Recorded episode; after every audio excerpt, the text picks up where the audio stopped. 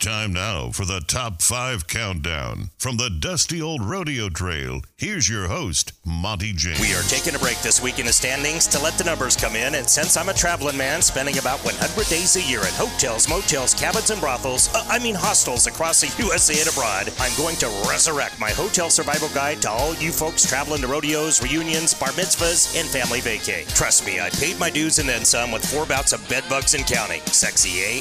Tip of the hat to all the new customers nationwide from DiscountWesternwear.com, a division of Young's Western Wear, Valentine, Nebraska. The Weber Ranch family, owners of Young's, appreciate your business and work hard to provide quality products at an affordable price. Don't let the name fool you. This is top of the line products from Ariat, Justin, Carhartt, Tony Lama, Wrangler, Twisted X, Circle Wide, Cactus Saddlery, plus many, many more, all at super affordable pricing. Hence the name. Free shipping on orders of over $99 at legendary discountwesternwear.com. All right, Hotel Motel Survival Guide from a Traveling Man 2022 version. The last time I did one of these, you could still negotiate an empty parking lot discount with a night auditor. Nowadays, with the advent of a little old thing called the intranet, you can actually get cheaper rates, uh, I mean, more cost effective rates, by utilizing apps or websites. They actually buy up unused inventory from the hotels and will sell them at a super discounted rate rather than eat them. Hotels.com and Trip.com are two of my personal favorites that I use weekly. But to scout out what veteran travelers, not unlike myself, for saying, my go to is TripAdvisor. I myself am a TA reporter, and most of the ratings are spot on from road warriors who spend a good share of their lives in inns. In inns. Whatever happens tonight,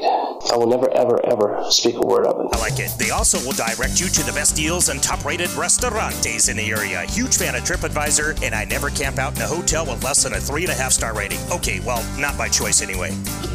He don't know me very well, do he? Here's some hard and fast tips to keep you healthy, wealthy, and wise on the road. Now, if you pull up to a hotel and see the blinds are bent or the curtains are askew, it's usually a sign that unsavory, paranoid people are holed up in there looking for the popo out the window. You know, the you'll never take me alive, coppa types. It also shows that the maids don't care enough to straighten the blinds. Speaking of hotel maids, or I mean hotel care engineers rather, if you're staying in a room for more than a night and they are making your beds and refilling your mini coffee maker, make sure and leave them a nice tip so they don't rifle through your stuff or use your toothbrush to clean the toilets. Speaking of in-room coffee makers, look them over really good before you use them. Maids have told me that during high school tournament time, wayward youth will use those cute little coffee pots as a chamber pot. Google it. I'm actually broadcasting from my favorite hotel on the planet, the Rustic Arrow Inn Hotel in the rodeo town of Broken Bow, Nebraska. 1940s cattle bear and charm with all the modern conveniences and an epic watering hole and steakhouse to boot. Tell you what, I'll post pictures of this classic hotel at Territorial Rodeo Update on Facebook. If you're not a member, you needs to be. Monte Saying travel light and don't let the bedbugs bite.